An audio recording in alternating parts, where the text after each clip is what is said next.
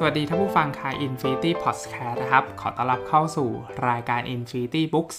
episode นี้อยู่กับฟอร์มอีกเช่นเดิมนะครับสำหรับหนังสือที่ฟอร์มหยิบมารีวิวใน episode นี้นะครับ คือหนังสือเรื่องวันที่เหมาะกับขนมปังซุป และแมวนะครับ เป็นงานเขียนของนักเขียนญี่ปุ่นนะฮะชื่อว่ามูเระโยโกะนะครับ แล้วก็หนังสือเล่มนี้เป็นหนังสือแปลนะครับ แปลโดยคุณสิริพรคดชาคอนนะครับ ของสำนักพิมพ์แซนวิชนะครับหนังสืออยู่ที่ราคา 230 บาทนะฮะแล้วก็มีความหนาประมาณ 200 หน้านะครับ เป็นวรรณกรรมญี่ปุ่นนะครับ แล้วก็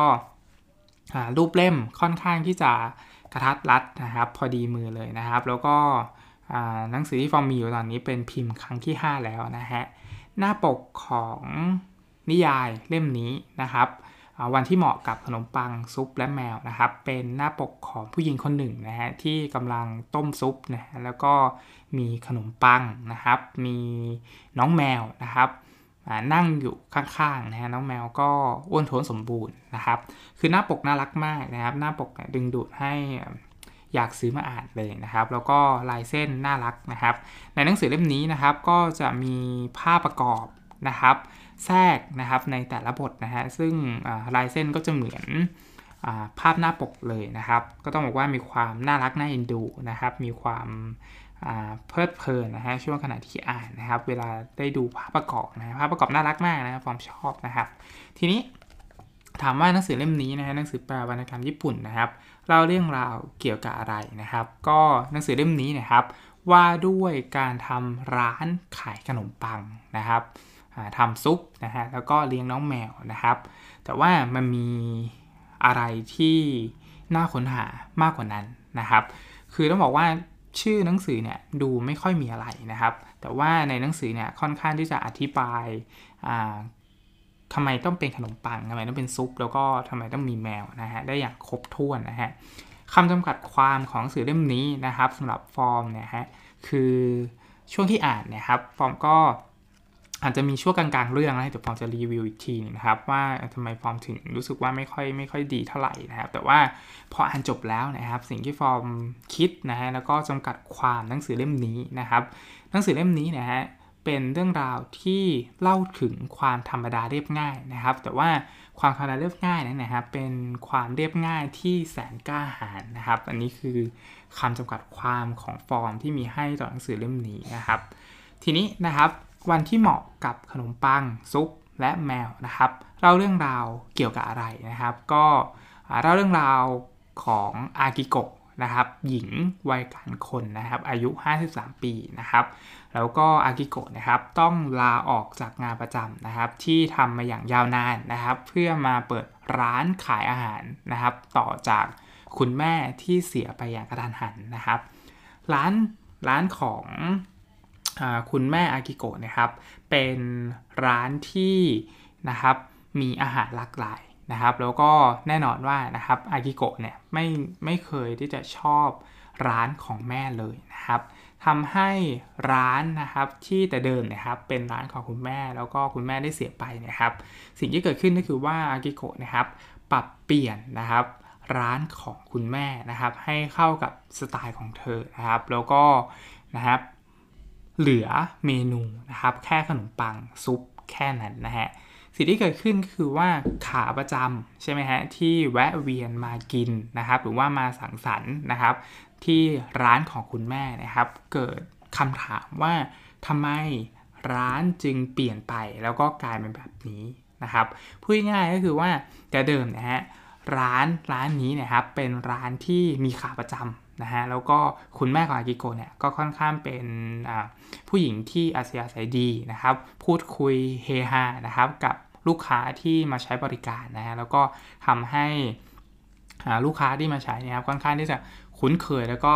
ชอบร้านแบบเดิมนะครับ เพราะว่ามันมีความเป็นกันเอง มีความแบบ สบายอะไรประมาณนี้นะครับแล้วก็มีมุมหนังสือให้อ่านมีเหล้าให้ดื่มนะฮะมีเมนูมากมายนะครับ แต่ว่าสิ่งที่เกิดขึ้นก็คือว่าเมนูที่เยอะนะครับมันเกิดมาจากการที่คุณแม่ของอากิโกะนะครับ ใช้อาหารแช่แข็ง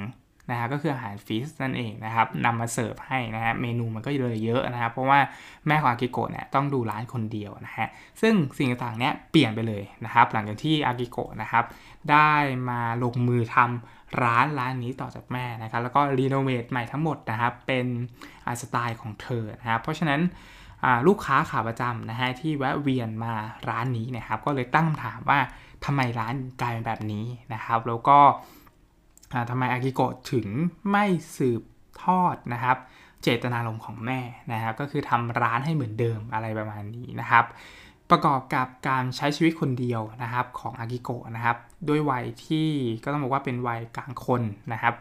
53 นะฮะ เพราะฉะนั้นนะครับการสูญเสียแม่นะครับเพียงคนเดียวนะครับ แล้วก็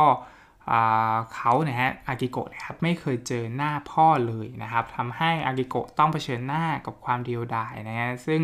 เป็นสิ่งที่เธอไม่คาดคิดมาก่อนนะครับ ว่าชีวิตเธอนะฮะต้องมาเป็นแบบนี้นะครับ อย่างไรก็ดีนะครับ เธอยังมี น้องแมวตัวอ้วนนะครับ ชื่อว่าทาโร่นะครับน้องแมวของเธอนะครับเป็นแมวที่อ้วนท้วนสมบูรณ์นะครับ แล้วก็จะเป็นเพื่อนอากิโกะนะครับ ก่อนเปิดร้านนะฮะอากิโกะก็จะทักทายกับเจ้าน้องแมวนะฮะแล้วก็หลังปิดร้านนะฮะอากิโกะก็จะมาเล่นกับน้องแมวนะฮะร้านเล็กๆ ของอากิโกะนะครับที่ปรับเปลี่ยนจาก ร้านเดิมของแม่นะครับที่ขายอาหารหลายชนิดใช่ไหมฮะสุดท้ายเนี่ยฮะก็เหลือเพียงแค่ขนมปังกับอาหารซุปเท่านั้นนะฮะ แล้วก็เธอต้องเชื่อว่าร้านที่เธอกำลังลงมือทำนะครับ จะต้องออกมาดีและผู้คนที่มาร้านเธอนะฮะจะตั้งใจมาเพื่อกินเมนูที่เธอตั้งใจทำนะครับความเชื่อนะครับ ในการเปิดร้านของอากิโกะนะครับทำให้อากิโกะนะครับต้องบอกว่า ช่วงขณะที่อ่านนะครับฟอมรู้สึกว่าตัวละครอากิโกะนะฮะเป็นตัวละครที่กำลังก้าวเดินออกจากพื้นที่ปลอดภัยนะครับ ก็คือลาออกจากงานประจำที่ตัวเองทำมาอย่างยาวนาน แล้วก็มาเปิดร้านเล็กๆนะฮะที่ไม่รู้ว่าจะประสบความสำเร็จหรือเปล่านะครับ แต่ว่าก็เลือกที่จะเปิดร้านร้านนี้นะฮะแล้วก็ตัดสินใจเลือกเส้นทางนะฮะที่อย่างที่บอกว่าเธอเองเนี่ยครับไม่เคยคิด หรือว่าไม่เคยฝันเลยนะครับ ว่าตัวเองจะต้องมาทำร้านอาหารนะฮะเพราะฉะนั้นการเปิดร้านเล็กๆนะครับ เป็นเรื่องยากสำหรับเธอมากๆนะครับ แล้วก็แน่นอนว่าเธอตั้งใจทำร้านนี้ให้ออกมาดีที่สุดด้วยในเวลาเดียวกันนะฮะ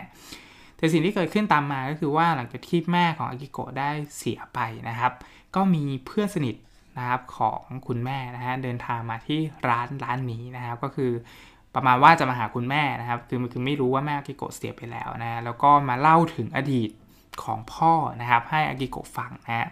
ซึ่งอากิโกะนะครับ ก็แทบจะไม่ได้ใส่ใจอดีตเกี่ยวกับพ่อของตัวเองนะครับ แต่ว่าเมื่อมันมีเรื่องราวเกิดขึ้นนะครับทำให้อากิโกะนะครับ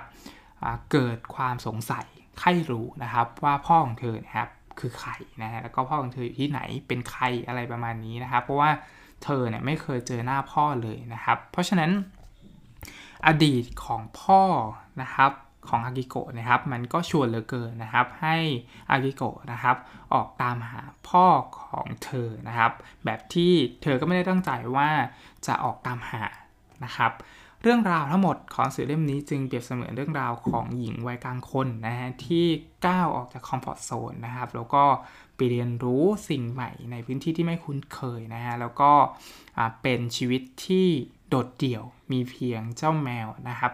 เป็นเพื่อนนะฮะแล้วก็ความเชื่อมั่นในสิ่งที่ทำนะครับ จนสุดท้ายนะครับ ทั้งหมดก็สรุปลงเอย นะครับ เป็นอะไรที่ก็ลองไปอ่านดูแล้วกันนะครับฟอร์มไม่สปอยนะว่าตอนสุดท้ายเป็นยังไงนะฮะทีนี้นะครับถามว่าตัวนิยายนะครับทั้งหมดนะฮะหนังสือเล่มนี้มีความหนาประมาณ 200 หน้านะครับ ทีนี้ตัวนิยายเนี่ยนะครับ ต้องบอกว่ามีขนาดที่ไม่ได้ยาวมากนะครับ แต่ว่าฟอร์มค่อนข้างใช้เวลานานพอสมควรนะครับ ในการอ่านหนังสือเล่มนี้นะฮะด้วยโครงเรื่องนะครับของสื่อที่ต้องบอกว่าเรียบง่าย นะครับ คือหนังสือแทบที่จะไม่ค่อยมีจุดพีคอะไรเลยนะครับ เป็นหนังสือที่เรียบง่ายจริงๆนะครับ เป็นความธรรมดามากๆจริง ๆ ไม่มีอะไรซับซ้อนนะครับ เพราะฉะนั้นโครงเรื่องที่มันเรียบง่ายนะครับ มันเลยทำให้เนื้อเรื่องนะครับ ไม่ได้ชวนให้ฟอร์มช่วยกันในกี้อ่านรู้สึกน่าติดตามมากนักนะครับ เพราะฉะนั้นฟอร์มจึงอ่านไปหยุดไปนะครับ คือไม่ได้อ่านแบบต่อเนื่องนะ โดยเฉพาะ ช่วงกลางเรื่องนะฮะที่ฟอร์มไม่ค่อยอินนะครับหรือว่าไม่ค่อยคอยตามไปกับตัวละครมากนักนะครับแต่ว่าช่วงท้ายเรื่องของสื่อเล่มนี้นะฮะต้องบอกว่ามีมนต์เสน่ห์มากๆนะครับ แล้วก็ชวนน่าอ่านชวนน่าติดตามมากๆนะครับมันเป็นช่วงเวลาที่ต้องบอกว่าเป็นช่วงเวลาที่ดีมากๆของสื่อเล่มนี้นะครับ คือเป็นช่วงเวลาที่ตัวละครกำลังจะเลือกเส้นทางใดเส้นทางหนึ่งนะครับ แล้วก็ แน่นอนว่าสิ่งที่ตัวละครเลือกนะครับสิ่งที่อากิโกะเลือกนะครับ มันส่งผลต่อเธออย่างแน่นอนนะครับ จะบอกว่าความน่าสนใจของหนังสือเล่มนี้ทั้งหมดสำหรับฟอร์มนะครับ อยู่ในช่วงท้ายเรื่องก็ว่าได้นะครับ ทั้งนี้นะครับด้วยความที่หนังสือมันไม่ได้มีความยาวมากนักนะครับ เราเลยรู้สึกว่าช่วงท้ายเรื่องเนี่ยมันสามารถที่จะหักลบกับช่วงกลางเรื่องได้พอสมควรนะฮะเพราะฉะนั้น ก็ต้องบอกว่าฟอร์มค่อนข้างที่จะชอบก็ว่าได้นะครับ แต่ว่าไม่ได้ชอบมากเท่าไหร่นะครับ เพราะว่ามันยังมีช่วงเนิบช้านะครับ มันยังมีช่วงที่เราไม่ค่อยอินนะฮะแล้วก็รู้สึกว่าไม่น่าติดตามนะครับ อย่างไรก็ดีนะครับ เมื่ออ่านจบครบทั้งหมดแล้วนะฮะอ่านจบแล้วก็ได้เนื้อหาใจความทั้งหมดนะฮะหนังสือเล่มนี้นะครับค่อนข้างมีพลังงานพอสมควรนะที่ทำให้คนอ่านนะครับ รือว่าตอนที่ฟอร์มอ่านจบแล้วเนี่ยฟอร์มรู้สึกว่ามันมีแรงกระตุ้นอะไรบางอย่างนะครับ ให้แบบเรากล้านะฮะแล้วก็กล้าที่จะก้าวเท้าออกจากวิธีปลอดภัยเหมือนกับที่ตัวละครอากิโกะได้ทำนะฮะซึ่งสิ่งนี้นะครับเป็นข้อดีของสื่อเล่มนี้เลยก็ว่าได้นะฮะแล้วก็เป็นข้อคิดที่เราได้รับจากสื่อเล่มนี้ด้วยนะฮะอากิโกะนะครับ พูดง่ายคือเป็นตัวตัวละครที่เรียบง่ายมากๆนะครับ เป็นตัวละครที่ไม่ได้มีความโดดเด่นอะไรเลยนะครับ แต่ว่าความสามัญธรรมดาของชีวิตอากิโกะหรือพูดง่ายก็คือว่าชีวิตของคนคนหนึ่งนะครับ ที่ไม่ได้มีอะไรพิเศษมากไปกว่าการทำร้านขนมปังทำซุปที่ดีนะครับ แล้วก็เลี้ยงน้องแมวนะฮะแต่ว่าสิ่งที่มันเกิดขึ้นก็คือว่าเนื้อเรื่องนะครับชีวิตของอากิโกะนะฮะ มันสร้างแรงบันดาลใจแล้วก็ส่งมอบให้กับฟอร์มตอนที่อ่านจบแล้วนะฮะ ซึ่งเมื่ออ่านจบแล้วก็ได้ตกผลึกเอามารีวิวให้คุณผู้ฟังได้รับฟังนะครับ ก็จะพบว่าถ้าเราสำรวจนะฮะตัวละครต่างๆนะครับ จะพบว่ากิโกะเนี่ยมีเงื่อนไข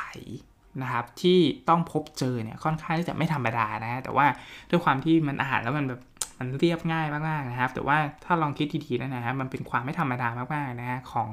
คนคนหนึ่งนะแล้วก็ ด้วยวัย 53 นะครับ แต่ว่าต้องก้าวออกจากพื้นที่ปลอดภัยเนี่ยฟองคิดว่าไม่ง่ายเลยนะฮะ เพราะฉะนั้นตัวละครกิโกะนะฮะจึงมีความกล้าหาญมากๆนะครับ แล้วก็มีความน่าชื่นชมมากๆ ในเวลาเดียวกันด้วยนะฮะ เพราะฉะนั้นนะครับหนังสือเล่มนี้นะฮะวันที่เหมาะกับขนมปังซุปและแมวนะครับ เป็นหนังสือที่อยากที่จะแนะนำนะครับใน รายการ Infinity Books นะฮะแล้วก็เป็นหนังสือแปลวรรณกรรมญี่ปุ่นนะฮะที่น่าจะเป็นอีกหนึ่งเรื่องนะครับสำหรับคออ่านหนังสือแนวแบบหนังสือแปลญี่ปุ่นใช่ไหมฮะแล้วก็สำหรับคนที่อาอาจจะกลัวความหนาของนิยายนะครับผมคิดว่าอาจจะเริ่มต้นด้วยหนังสือเล่มนี้นะฮะก็ก็ไม่ได้ยากจนเกินไปนะครับเพราะว่า ตัวหนังสือไม่ได้มีโครงเรื่องที่สลับซับซ้อน แล้วก็ตัวละครก็ไม่ได้เยอะนะครับ แล้วก็ไม่ได้หนามากด้วยนะครับ อ่านง่ายด้วยนะฮะ แล้วก็แปลได้ไหลลื่นด้วยเช่นกันนะฮะสำหรับ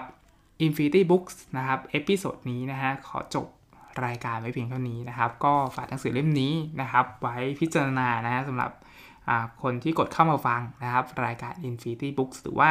อาจจะเคยอ่านหนังสือเล่มนี้นะครับ ก็แชร์ความรู้สึกกันมาได้นะครับว่ารู้สึก อย่างไรบ้างนะครับสำหรับ Infinity Books episode นี้นะครับ ขอจบรายการในเพียงเท่านี้นะครับ แล้วพบกันใหม่ในเอพิโซดหน้านะครับ ขอให้อ่านหนังสืออย่างมีความสุข สวัสดีครับ